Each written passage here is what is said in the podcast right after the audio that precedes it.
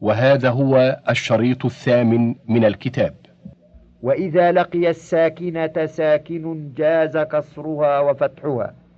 نحو مع القوم وقد تفرد بمعنى جميعا فتنصب على الحال. نحو جاءوا جميعا ومنها غيره. وهو اسم دال على مخالفة ما قبله لحقيقة ما بعده. وإذا وقع بعد ليس وعلم المضاف إليه جاز ذكره كقبضت عشرة ليس غيرها وجاز حذفه لفظا فيضم بغير تنوين. ثم اختلف فيه فقال المبرد ضمة بناء. لأنها كقبل في الإبهام فهي اسم أو خبر. وقال الأخفش ضمة إعراب لأنها اسم ككل وبعض لا ظرف كقبل وبعد فهي اسم لا خبر. وجوزهما ابن خروف ويجوز الفتح قليلا مع التنوين ودونه فهي خبر والحركة إعراب باتفاق كالضم مع التنوين. ومنها قبل وبعد ويجب إعرابهما في ثلاث صور. إحداها أن يصرح بالمضاف إليه كجئتك بعد الظهر وقبل العصر ومن قبله ومن بعده. الثانية أن يحذف المضاف إليه وينوى ثبوت لفظه. فيبقى الإعراب وترك التنوين كما لو ذكر المضاف إليه وذلك كقول الشاعر ومن قبل نادى كل مولا قرابة فما عطفت مولا عليه العواطف أي ومن قبل ذلك. وقرئ لله الأمر من قبل ومن بعد بالجر من غير تنوين أي من قبل الغلب ومن بعده. الثالثة أن يحذف ولا ينوى شيء فيبقى الإعراب ولكن يرجع التنوين لزوال ما يعارضه في اللفظ والتقدير كقراءة بعضهم من قبل ومن بعد بالجر والتنوين وكقول الشاعر فساغ لي الشراب وكنت قبلا أكاد أغص بالماء الحميم. وكقول الشاعر ونحن قتلنا الأسد أسد شنوءة فما شربوا بعدا على لذة خمرا. وهما نكرتان في هذا الوجه لعدم الإضافة لفظا وتقديرا ولذلك نونا. ومعرفتان في الوجهين قبله فإن نوي معنى المضاف إليه دون لفظه بني على الضم. نحو لله الأمر من قبل ومن بعد في قراءة الجماعة. ومنها أول ودون وأسماء الجهات كيمين وشمال ووراء وأمام وفوق وتحت. وهي على التفصيل المذكور في قبل وبعد. تقول جاء القوم وأخوك خلف أو أمام. تريد خلفهم أو أمامهم. قال الشاعر لعن الإله تعلة ابن مسافر لعنا يشن عليه من قدامه. ويقول الشاعر لعمرك ما أدري وإني لأوجل على أينا تعد المنية أول. وحكى أبو علي الفارسي ابدأ بذا من أول بالضم على نية معنى المضاف إليه وبالخفض على نية لفظه وبالفتح على نية تركهما ومنعه من الصرف للوزن والوصف. ومنها حسب ولها استعمالان أحدهما أن تكون بمعنى كاف فتستعمل استعمال الصفات فتكون نعتا لنكرة كمررت برجل حسبك من رجل أي كاف لك عن غيره وحالا لمعرفة كهذا عبد الله حسبك من رجل. وتستعمل استعمال الأسماء نحو قوله تعالى حسبهم جهنم يصلونها. وكقوله تعالى وإن يريدوا أن يخدعوك فإن حسبك الله. وكقولهم بحسبك درهم. وبهذا يرد على من زعم أنها اسم فعل. فإن العوامل اللفظية لا تدخل على أسماء الأفعال باتفاق. والثاني أن تكون بمنزلة لا غير في المعنى فتستعمل مفردة وهذه هي حسب المتقدمة ولكنها عند قطعها عن الإضافة تجدد لها إشرابها هذا المعنى وملازمتها للوصفية أو الحالية أو الابتدائية وبناؤها على الضم تقول رأيت رجلا حسب ورأيت زيدا حسب. قال الجوهري في الصحاح كأنك قلت حسبي أو حسبك فأضمرت ذلك ولم تنون. انتهى. وتقول قبضت عشرة فحسب أي فحسبي ذلك. واقتضى كلام ابن مالك أنها تعرب نصبا إذا نكرت كقبل وبعد. قال أبو حيان ولا وجه لنصبها لأنه غير ظرف إلا إن نقل عنهم نصبها حالا إذا كانت نكرة. انتهى. فإن أراد بكونها نكرة قطعها عن الإضافة اقتضى أن استعمالها حينئذ منصوبة شائع وأنها كانت مع الإضافة معرفة وكلاهما ممنوع. وإن أراد تنكيرها مع الإضافة فلا وجه له. لا وجه لاشتراطه التنكير حينئذ لأنها لم ترد إلا كذلك. وأيضا فلا وجه لتوقفه في تجويز انتصابها على الحال حينئذ فإنه مشهور حتى إنه مذكور في كتاب الصحاح. قال تقول هذا رجل حسبك من رجل وتقول في المعرفة هذا عبد الله حسبك من رجل وتقول في المعرفة هذا عبد الله حسبك من رجل فتصب حسب على الحال. انتهى. وأيضا فلا وجه للاعتذار عن ابن مالك بذلك لأن مراده التنكير الذي ذكره في قبل وبعد وهو أن تقطع عن الإضافة لفظا وتقديرا. وأما علو فإنها توافق فوق في معناها. وفي بنائها على الضم إذا كانت معرفة كقول الشاعر ولقد سددت عليك كل ثنية وأتيت نحو بني كليب من علو أي من فوقهم وفي إعرابها إذا كانت نكرة كقول الشاعر مكر مفر مقبل مدبر معا كجلمود صخر حطه السيل من علي أي من شيء عال وتخالفها في أمرين. أنها لا تستعمل إلا مجرورة بمن وأنها لا تستعمل مضافة.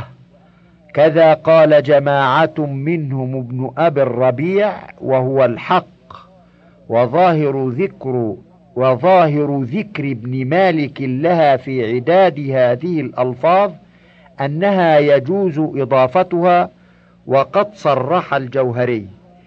وقد زعم الجوهري أن علو تستعمل مضافة واستدل لذلك بقول أبي ثروان يا رب يوم لي لا أظلله أرمض من تحت وأضحى من علو وبنى على هذا أنه يجوز إضافة علو كما تجوز إضافة فوق التي بمعناها وحسب أن الهاء التي في قول الراجز من عله ضمير الغائب وتبعه على ذلك ابن مالك رحمه الله وليس ما ذهب إليه بصحيح ولا بقريب من الصواب والدليل على فساد ما ذهب إليه أمران الأمر الأول أن هذه الهاء لو كانت ضمير الغائب لكان لا بد له من مرجع ولا مرجع له يتم معه المعنى لأن أصل الكلام أرمض من تحت وأضحى من علي بياء المتكلم فحذفت ياء المتكلم وبني الظرف على الضم. الأمر الثاني أن هذه الهاء لو كان الضمير الغائب لكان علو مضافا والضمير مضافا إليه. وكان يجب حينئذ أن يكون معربا مجرورا بمن لأنه لا خلاف في أن هذه الظروف تعرب إذا أضيفت لفظا والرواية بضم لام عله فلا يمكن أن يكون مضافا. والذي يجب عليك أن تأخذ به أن هذه الهاء هي هاء السكت وهي حرف لا ضمير. والظرف مبني لانقطاعه عن الإضافة لفظا مع نية معنى المضاف إليه. وقد صرح الجوهري بذلك فقال يقال أتيته من علي الدار بكسر اللام أي من عال. ومقتضى قوله وأعربوا نصبا إذا ما نكر قبلا وما من بعده قد ذكر أنها يجوز انتصابها على الظرفية أو غيرها وما أظن شيئا من الأمرين موجودا وإنما بسطت القول قليلا في شرح هاتين الكلمتين لأني لم أر أحدا وفاهما حقهما من الشرح وفيما ذكرته كفاية والحمد لله. فصل يجوز أن يحذف ما علم من مضاف ومضاف إليه. فإن كان المحذوف المضاف فالغالب أن يخلفه في إعرابه المضاف إليه. نحو وجاء ربك أي أمر ربك. ونحو واسأل القرية أي أهل القرية. وقد يبقى على جره.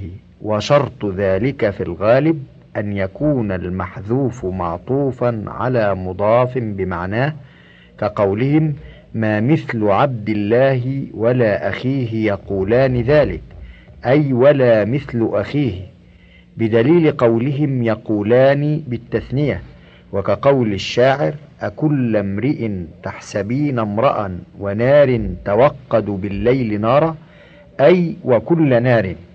لئلا يلزم العطف على معمولي عاملين. اللغة قوله تحسبين تظنين وتوقد أصله تتوقد بتاءين زائدتين إحداهما تاء المضارعة والأخرى تاء التفاعل.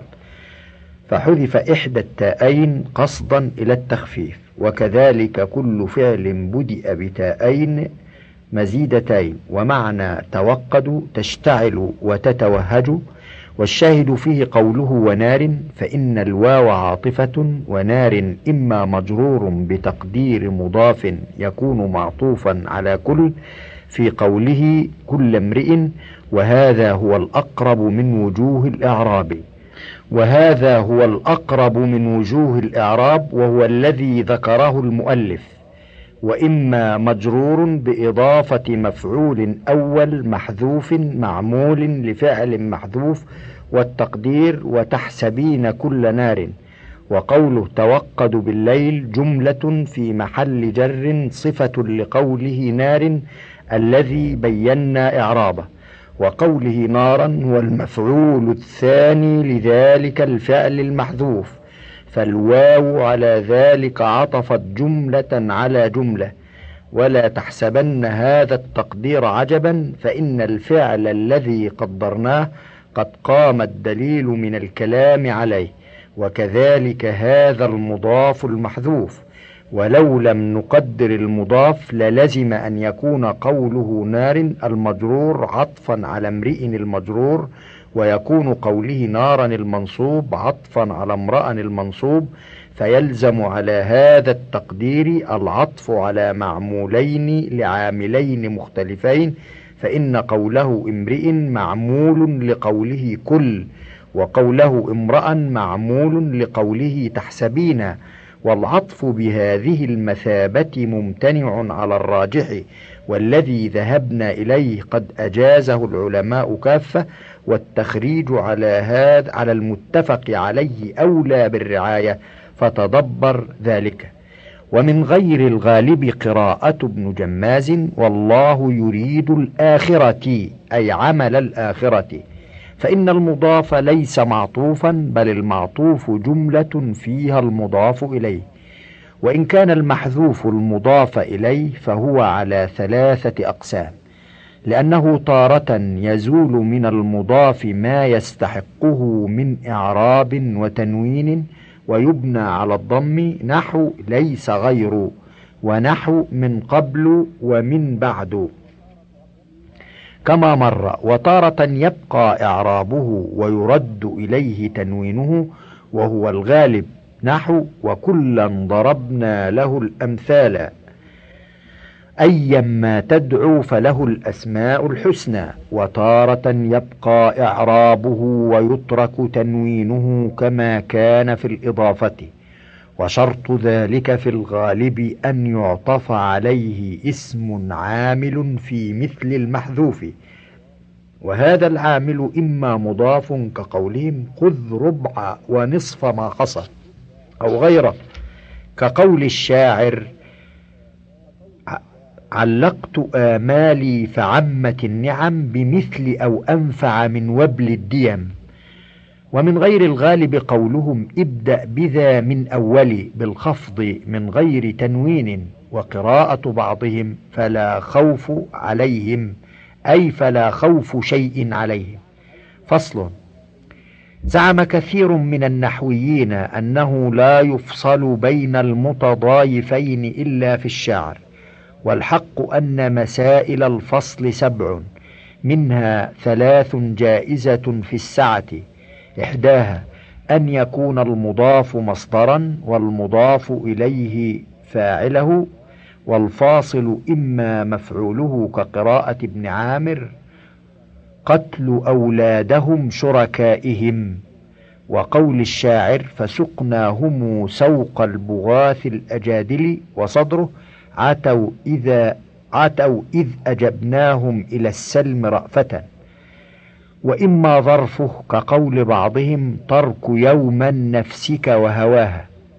الثانية أن يكون المضاف وصفا والمضاف إليه إما مفعوله الأول والفاصل مفعوله الثاني كقراءة بعضهم فلا تحسبن الله مخلف وعده رسله. وكقول الشاعر وسواك مانع فضله المحتاج وصدره ما زال يوقن من يؤمك بالغنى أو ظرفه كقوله عليه الصلاة والسلام هل أنتم تاركوا لي صاحبي؟ وكقول الشاعر كناحة صخرة كناحة يوما صخرة بعسيل الثالثة أن يكون الفاصل قسما كقولك هذا غلام والله زيد والأربع الباقية تختص بالشعر إحداها الفصل بالأجنبي ونعني به معمول غير المضاف فاعلا كان كقوله أنجب أيام والداه به إذ نجلاه فنعم ما نجلا أو مفعولا كقوله تسقي امتياحا ندى المسواك ريقتها كما تضمن ماء المزنة الرصف. أي تسقي ندى ريقتها المسواك أو ظرفا كقوله كما خط الكتاب بكف يوما يهودي يقارب أو يزيل. الثانية الفصل بفاعل المضاف كقوله ولا عدمنا قهر وجد صبي ويحتمل أن يكون منه أو من الفصل بالمفعول قوله فإن يكن النكاح أحل شيء فإن نكاحها مطر حرام. بدليل أنه يروى بنصب مطر وبرفعه فالتقدير فإن نكاح مطر إياها أو هي. والثالثة الفصل بنعت المضاف كقوله نجوت وقد بل المرادي سيفه من ابن أبي شيخ الأباطح طالبي. الرابعة الفصل بالنداء كقوله كأن برذون أبا عصام زيد حمار دق باللجام أي كأن برذون زيد يا أبا عصام. فصل في أحكام المضاف للياء. يجب كسر آخره كغلام. ويجوز فتح الياء وإسكانها. ويستثنى من هذين الحكمين أربع مسائل. وهي المقصور كفتى وقذا والمنقوص كرام وقاض والمثنى كابنين وغلامين. وجمع المذكر السالم كزيدين ومسلمين. فهذه الأربعة آخرها واجب السكون والياء معها واجبة الفتح. ونظر إسكانها بعد الألف في قراءة نافع ومحياي وكسرها بعدها في قراءة الأعمش والحسن هي عصاي. وهو مضطرد في لغة بني يربوع في الياء المضاف إليها جمع المذكر السالم وعليه قراءة حمزة بمصرخي إني وتدغم ياء المنقوص والمثنى والمجموع في ياء الإضافة كقاضية ورأيت ابني وزيدية وتقلب واو الجمع ياء ثم تدغم كقوله أودى بني وأعقبوني حسرة عند الرقاد وعبرة لا تقلع. وهو من كلام أبي ذؤيب الهذلي. وإن كان قبلها ضمة قلبت كسرة كما في بنية ومسلمية أو فتحة أبقيت كمصطفية وتسلم ألف التثنية كمسلماية وأجازت هذيل في ألف المقصور قلبها ياء كقول أبي هذيل سبقوا هوي وأعنقوا لهواهم فتخرموا ولكل جنب مصرع. واتفق الجميع على ذلك في علي ولدي. ولا يختص بياء المتكلم بل هو عام في كل ضمير نحو عليه ولديه وعلينا ولدينا وكذا الحكم في إلي. هذا باب إعمال المصدر واسمه. الاسم الدال على مجرد الحدث إن كان علما كفجار وحماد للفجرة والمحمدة أو مبدوءا بميم زائدة لغير المفاعلة كمضرب ومقتل أو متجاوزا فعله الثلاثة وهو بزينة اسم حدث الثلاثي كغسل ووضوء في قولك اغتسل غسلا وتوضأ وضوءا فإنهما بزنة القرب والدخول في قرب قربا ودخل دخولا فهو اسم مصدر وإلا فالمصدر. اختلف العلماء في مدلول كل من المصدر واسم المصدر فقال قوم مدلول المصدر نفس الحدث الواقع من الفاعل. ومدلول اسم المصدر هو لفظ المصدر فالغسل يدل على لفظ الاغتسال الدال على الفعل الحاصل من المغتسل والوضوء يدل على لفظ التوضؤ الدال على الفعل الحاصل من المتوضئ. وقال قوم كل من المصدر واسم المصدر يدل على الحدث الذي هو الفعل الحاصل من الفاعل وعبارة المؤلف تجري على هذا القول. ويعمل المصدر عمل فعله إن كان يحل محله فعل إما مع أن كعجبت من ضربك زيدا أمس ويعجبني ضربك زيدا غدا أي أن ضربته أو أن تضربه. وإما مع ما كيعجبني ضربك زيدا الآن أي ما تضربه. ولا يجوز في نحو ضربت ضربا زيدا كون زيدا منصوبا بالمصدر لانتفاء هذا الشرط. وعمل المصدر مضافا أكثر نحو ولولا دفع الله الناس ومنونا أقيس نحو أو إطعام في يوم ذي مسغبة يتيما وبأل قليل ضعيف كقول الشاعر ضعيف النكاية أعداءه يخال الفرار يراخي الأجل. واسم المصدر إن كان علما لم يعمل اتفاقا وإن كان ميميا فكالمصدر اتفاقا كقول الشاعر أظلوم إن مصابكم رجلا أهدى السلام تحية ظلم. اللغة ظلوم وصف من الظلم لقب به لقب به حبيبته. ويروى أظليم على أنه تصغير اسمها تصغير الترخيم للتمليح والهمزة السابقة عليه همزة النداء. ومصابكم مصدر ميمي بمعنى الإصابة وزعم اليزيدي أنه اسم مفعول وكان يوجب بناء على هذا رفع رجل وستعرف ذلك بوضوح في بيان الاستشهاد بالبيت والشاهد فيه قوله مصابكم رجلا حيث أعمل الاسم الدال على المصدر عمل المصدر لكونه ميميا وهو قوله مصاب بضم الميم فإنه مصدر ميمي للفعل أصاب.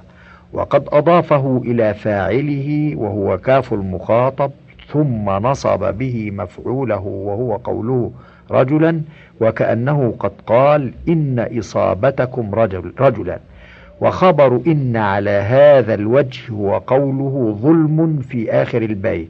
وكان اليزيدي يزعم أن مصابكم اسم مفعول من الإصابة وهو اسم إن وأن خبرها هو قوله رجل وأن قوله ظلم خبر مبتدأ محذوف وكأنه قد قال إن الذي أصبتموه رجل موصوف بأنه أهدى التحية وذلك ظلم منكم وهو تكلف غير مرضي المعنى وللبيت قصة مشهورة عند أهل الأدب.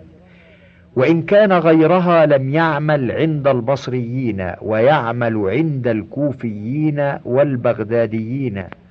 ويكثر أن يضاف المصدر إلى فاعله ثم يأتي مفعوله نحو ولولا دفع الله الناس. ويقل عكسه كقول الشاعر أفنى تلادي وما جمعت من نشب قرع القواقيز أفواه الأباريق. وقيل يختص بالشعر ورد بالحديث وحج البيت من استطاع إليه سبيلا أي وأن يحج البيت المستطيع. وأما إضافته إلى الفاعل ثم لا يذكر المفعول وبالعكس فكثير. نحو ربنا وتقبل دعائي ونحو لا يسأم الإنسان من دعاء الخير. ولو ذكر لقيل دعائي إياك ومن دعائه الخير. وتابع المجرور يجر على اللفظ أو يحمل على المحل فيرفع كقوله طلب المعقب حقه المظلوم وصدره حتى تهجر في الرواح وهاجها. أو ينصب كقوله قد كنت داينت بها حسانا مخافة الإفلاس والليانا هذا باب إعمال اسم الفاعل وهو ما دل على الحدث والحدوث وفاعله. فخرج بالحدوث نحو أفضل وحسن فإنهما إنما يدلان على الثبوت. وخرج بذكر فاعله نحو مضروب وقام. فإن كان صلة لأل عمل مطلقا وإن لم يكن عمل بشرطين. أحدهما كونه للحال أو الاستقبال للماضي خلافا للكسائي. ولا حجة له في باسط ذراعيه لأنه على حكاية الحال والمعنى يبسط ذراعيه بدليل ونقلبهم ولم يقل وقلبناه. تعليق اسم المفعول الذي أشار إليه بقوله نحو مضروب يدل على المفعول لا على الفاعل. والفعل الذي أشار إليه بنحو قام يدل دلالة وضعية على الحدث والزمان ولا يدل بالوضع على الفاعل وإنما يدل على الفاعل باللزوم العقلي. ضرورة علم كل أحد بأنه ما من فعل إلا وله فاعل. انتهى. الثاني من الشروط اعتماده على استفهام أو نفي أو مخبر عنه أو موصوف نحو أضارب زيد عمرا وما ضارب زيد عمرا وزيد ضارب أبوه عمرا ومررت برجل ضارب أبوه عمرا. والاعتماد على المقدر كالاعتماد على الملفوظ به نحو مهين زيد عمرا أم مكرمه أي أمهين ونحو مختلف ألوانه أي صنف مختلف ألوانه. وكقول الشاعر كناطح صخرة يوما ليوهنها فلم يضرها وأوهى قرنه الوعل. وهو من كلام الأعشى ميمون ابن قيس. أي كوعل ناطح ومنه يا طالعا جبلا أي يا رجلا طالعا جبلا. وقول ابن مالك إنه اعتمد على حرف النداء سهو لأنه مختص بالاسم فكيف يكون فكيف يكون كذلك؟ فصل. تحول صيغة فاعل للمبالغة والتكثير إلى فعال أو فعول أو مفعال بكثرة وإلى فعيل أو فعل بقلة فيعمل عمله بشروطه. قال الشاعر أخ الحرب لباسا إليها جلالها وليس بولاج الخوالف أعقلا. وكقول الشاعر ضروب بنصل السيف سوق سمانها إذا عدموا زادا فإنك عاقر. وحكى سيبويه إنه لمنحار بوائكها. وقال الشاعر فتاتان أما منهما فشبيهة هلالا وأخرى منهما تشبه الشمس. فتاتان في سعد السعود ولدتما ولم تلقيا يوما هوانا ولا نحسا وهذا الشاهد من كلام عبد الله بن قيس الرقيات وما ذكره المؤلف قطعة من بيت مشهور هو الذي رددناه لك. وقال الشاعر أتاني أنهم مزقون عرضي جحاش الكرملين لها فديد. فصل. تثنية اسم الفاعل وجمعه وتثنية أمثلة المبالغة وجمعها كمفردهن في العمل والشروط. قال الله تعالى والذاكرين الله كثيرا وقال تعالى هل هن كاشفات ضره؟ وقال خش عن أبصارهم وقال الشاعر الشاتمي عرضي ولم أشتمهما والناذرين إذا لم ألقهما دمي وهو من كلام عنترة. وقال الشاعر غفر ذنبهم غير فخر ثم زادوا أنهم في قومهم غفر ذنبهم غير فخر.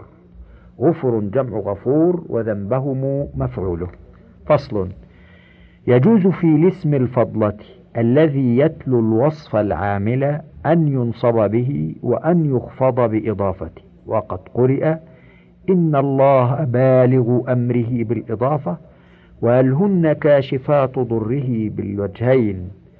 وأما ما عدا التالي فيجب نصبه نحو خليفة من قوله تعالى إني جاعل في الأرض خليفة.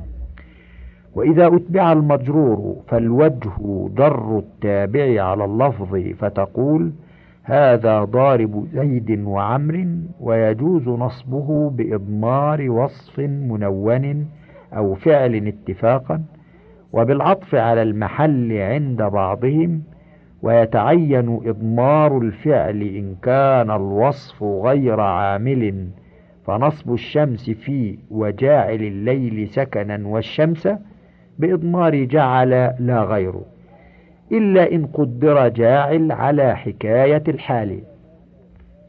هذا باب إعمال اسم المفعول وهو ما دل على حدث ومفعوله كمضروب ومكرم. إنما مثل هنا بمثالين ليشير إلى أنه لا فرق بين أن يكون مأخوذا من الثلاثي على زنة مفعول وأن يكون مأخوذا من غير الثلاثي المجرد على زنة مضارعه بإبدال أوله ميما مضمومة وفتح ما قبل الآخر. انتهى. ويعمل عمل فعل المفعول وهو كاسم الفاعل في أنه إن كان بأل عمل مطلقا. ما المراد بالإطلاق هنا؟ ما ذكرناه. هل هو ما ذكرناه في مطلع باب إعمال اسم الفاعل؟ ذلك صحيح.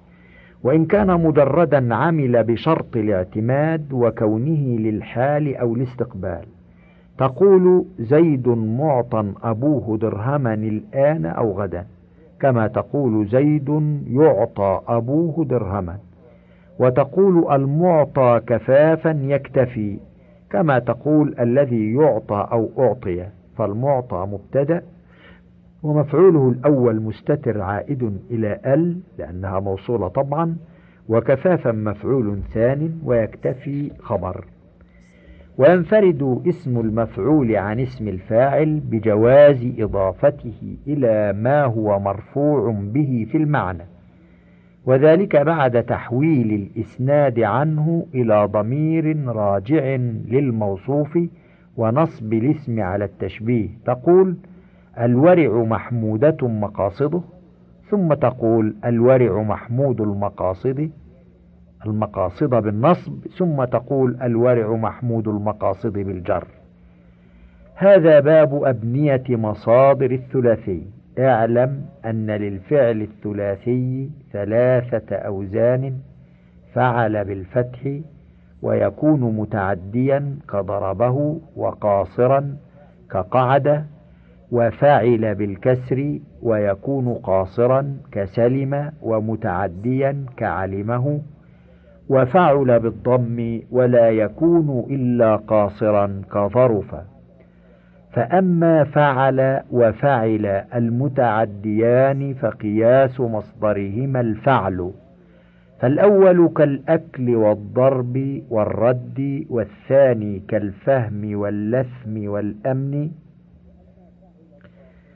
وأما فعل القاصر فقياس مصدره الفعل كالفرح والأشر والجوى والشلل إلا إن دل على حرفة أو ولاية فقياسه الفعالة كولي عليهم ولاية. تعليق المشهور أن فعل الحرفة والولاية من باب فعل بفتح العين. وأما ولي فنادر وبقي أن يقول وإلا إن دل على لون فإن مصدره يكون على وزن فعلة بضم فسكون كسمرة وحمرة وصفرة وخضرة وأدمة وإلا إن دل على معنى ثابت فإن مصدره يكون على فعولة بضم أوله وثانيه كاليبوسة وإن كان علاجا ووصفه على زنة فاعل فإن مصدره يكون على زنة الفعول بضم أوله وثانيه نحو قدم من سفره قدوما وصعد في الجبل صعودا ولصق به لصوقا وعسل بالشيء بمعنى لزمه عسولا.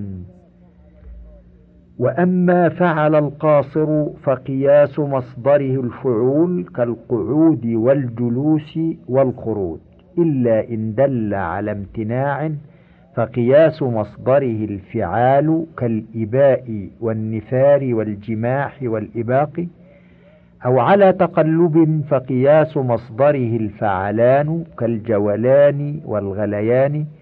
أو على داء فقياسه الفعال كمشى بطنه مشاء أو على سير فقياسه الفعيل كالرحيل والذميل أو على صوت فقياسه الفعال أو الفعيل كالصراخ والعواء والصهيل والنهيق والزئير أو على حرفة أو ولاية فقياسه الفعالة كتجر تجارة وخاط خياطة وسفر بينهم سفارة إذا أصلح.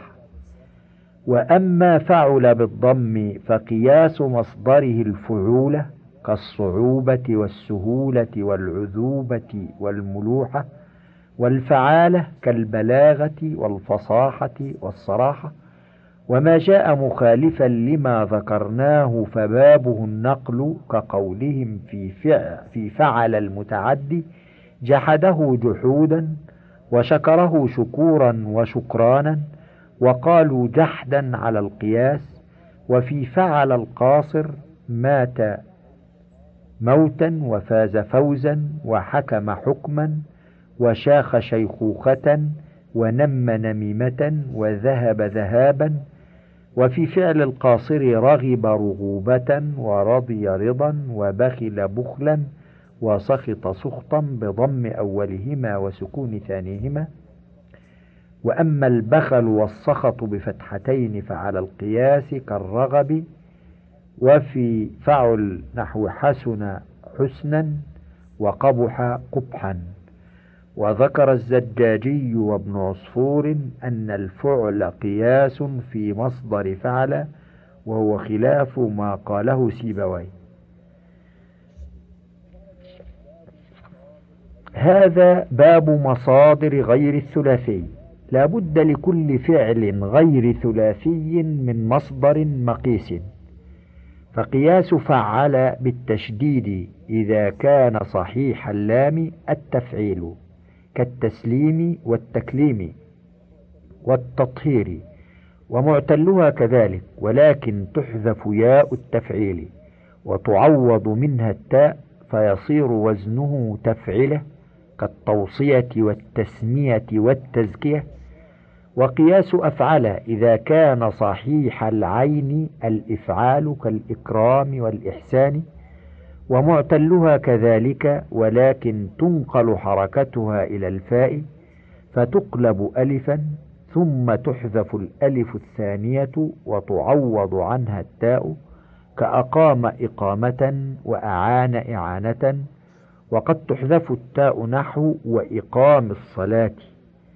وقياس ما أوله همزة وصل أن تكسر ثالثه وتزيد قبل آخره ألفا فينقلب مصدرا نحو اقتدر اقتدارا واصطفى اصطفاء وانطلق انطلاقا واستخرج استخراجا فإن كان استفعل معتل العين عمل فيه ما عمل في مصدر أفعل المعتل العين فتقول استقام استقامة واستعاذ استعاذة.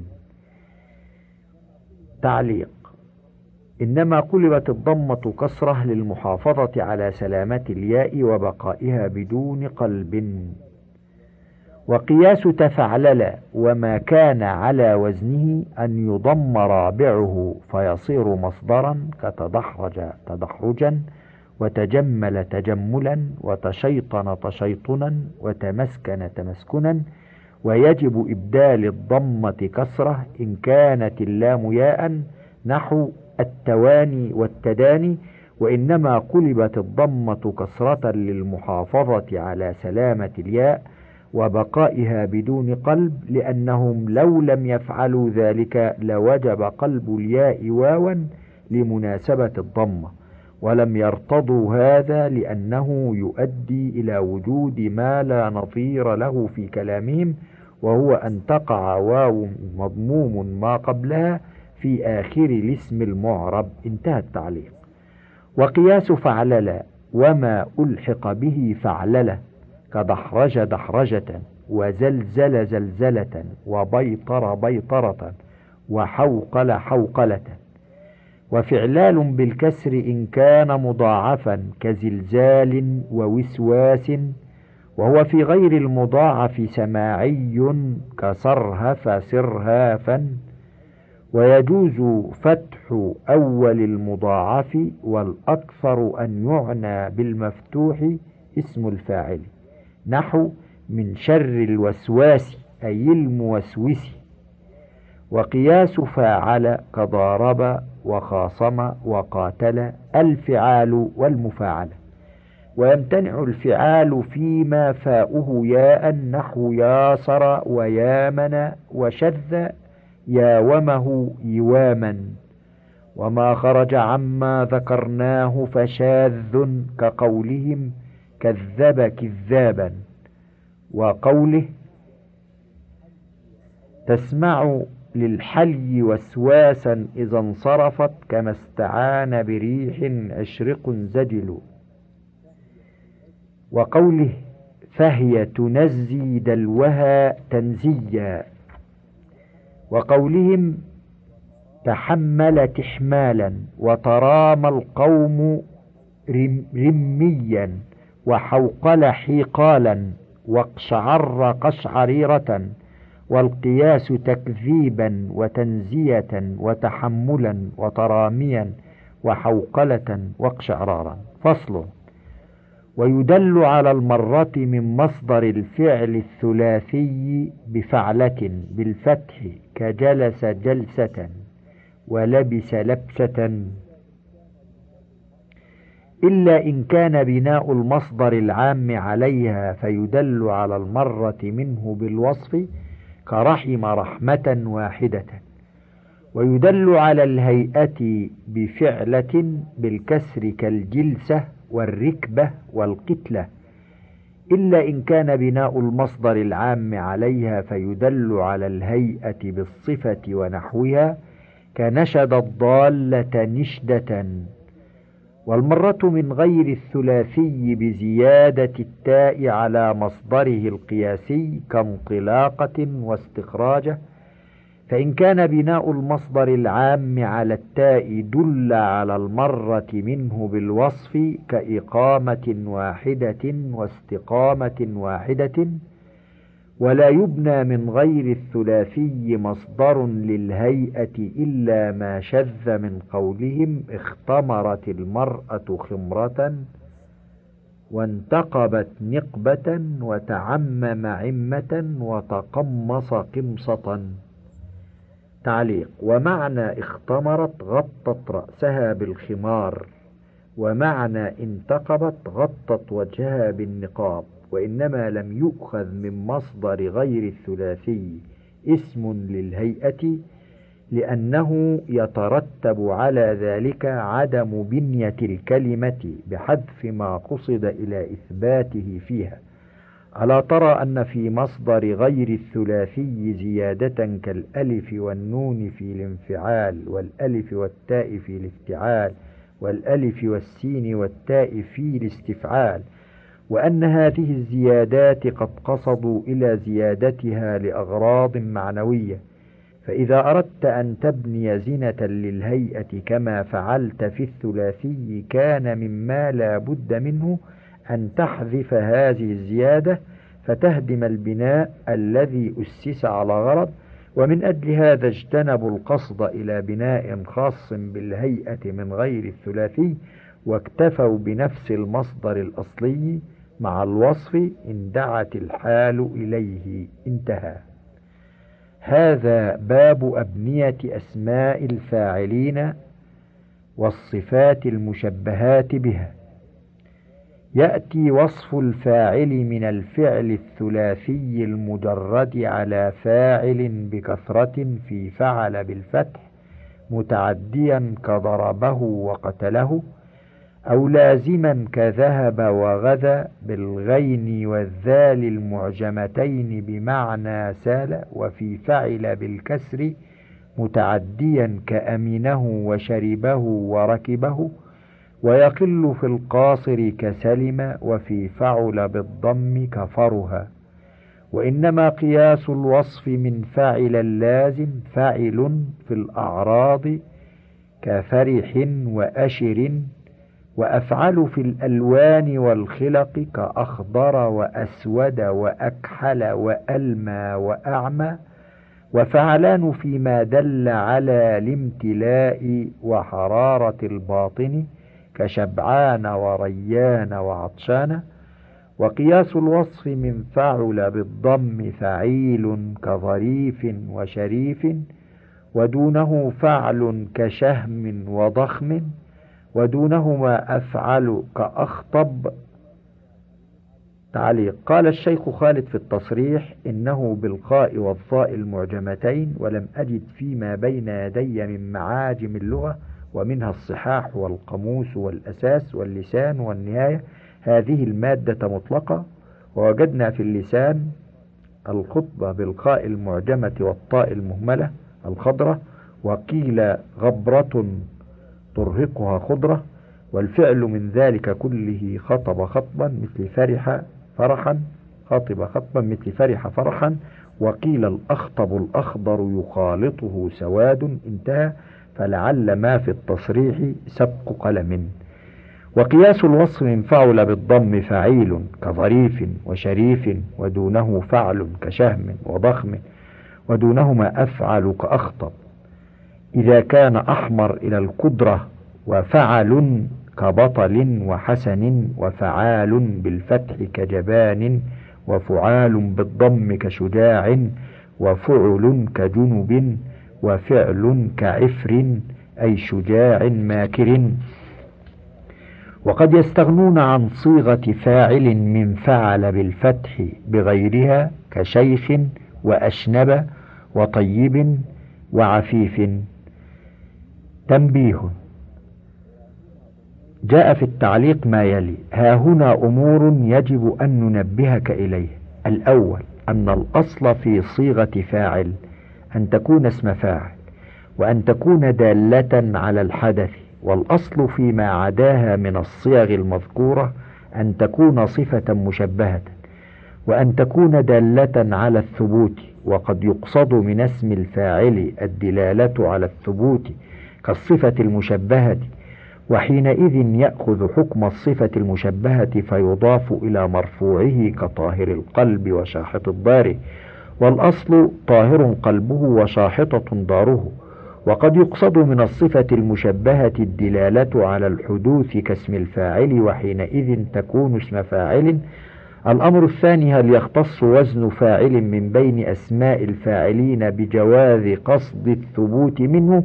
على معنى أن ذلك لا يتأتى في أسماء الفاعلين من غير الثلاثي كما هو ظاهر عبارة المؤلف والجواب عن ذلك أن قصد الثبوت لا يختص بما كان على زنة فاعل من أسماء الفاعلين بل يجري في أسماء الفاعلين من غير الثلاثي. انتهى التعليق. ج... تنبيه. جميع هذه الصفات صفات مشبهة. إلا فاعلا كضارب وقائم فإنه اسم فاعل إلا إذا أضيف إلى مرفوعه وذلك فيما دل على الثبوت كطاهر القلب وشاحط الدار أي بعيد فصفة مشبهة أيضا. فصل ويأتي وصف الفاعل من غير الثلاثي المجرد بلفظ مضارعه بشرط الإتيان بميم مضمومة مكان حرف المضارعة وكسر ما قبل الآخر مطلقا سواء كان مكسورا في المضارع كمنطلق ومستخرج أو مفتوحا كمتعلم ومتدحرج. هذا باب أبنية أسماء المفعولين. يأتي وصف المفعول من الثلاثي المجرد على زنة مفعول كمضروب ومقصود وممرور به ومنه مبيع ومقول ومرمي إلا أنها غيرت تعليق. أصل مبيع مبيوع على زنة مفعول فنقلت الضمة من الياء إلى الساكن الصحيح قبلها وهو الباء فالتقى ساكنان الياء والواو فحذفت الواو للتخلص من التقاء الساكنين ثم قلبت ضمة الباء كسرة لتصح الياء وأصل مقول مقول على زنة مفعول فنقلت ضمة الواو إلى الساكن الصحيح قبلها فالتقى ساكنان فحذفت الواو الزائدة على ما نرجحه للتخلص من التقاء الساكنين. ومن وقد ينوب فعيل عن مفعول كدهين وكحيل وجريح وطريح ومرجعه إلى السماع.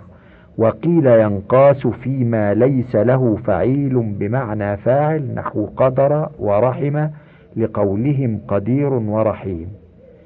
ويأتي من غير الثلاثي بلفظ مضارع بشرط الإتيان بميم مضمونة مكان حرف المضارعة وإن شئت فقل بلفظ اسم فاعله بشرط فتح ما قبل الآخر نحو المال مستخرج وزيد منطلق به. هذا باب إعمال الصفة المشبهة باسم الفاعل المتعدي إلى واحد وهي الصفة التي استحسن فيها أن تضاف لما هو فاعل في المعنى كحسن الوجه ونقي الثغر وطاهر العرض فخرج نحو زيد ضارب أبوه فإن إضافة الوصف فيه إلى الفاعل ممتنعة لئلا توهم الإضافة إلى المفعول. ونحو زيد كاتب أبوه فإن إضافة الوصف فيه وإن كانت لا تمتنع لعدم اللبس لكنها لا تحسن لأن الصفة لا تضاف لمرفوعها حتى يقدر تحويل إسنادها عنه إلى ضمير موصوفها بدليلين أحدهما أنه لو لم يقدر كذلك لزم إضافة الشيء إلى نفسه والثاني أنهم يؤنثون الصفة في نحو هند حسنة الوجه فلهذا حسن أن يقال زيد حسن الوجه لأن من حسن وجهه حسن أن يسند الحسن إلى جملته مجازا وقبح أن يقال زيد كاتب الأب. لأن من كتب أبوه لا يحسن أن تسند الكتابة إليه إلا بمجاز بعيد. وقد تبين أن العلم بحسن الإضافة موقوف على النظر في معناه لا على معرفة كونها صفة مشبهة. وحينئذ فلا دور في التعريف المذكور كما توهمه ابن الناظم. انتهى الشريط الثامن وللكتاب بقية على الشريط التالي.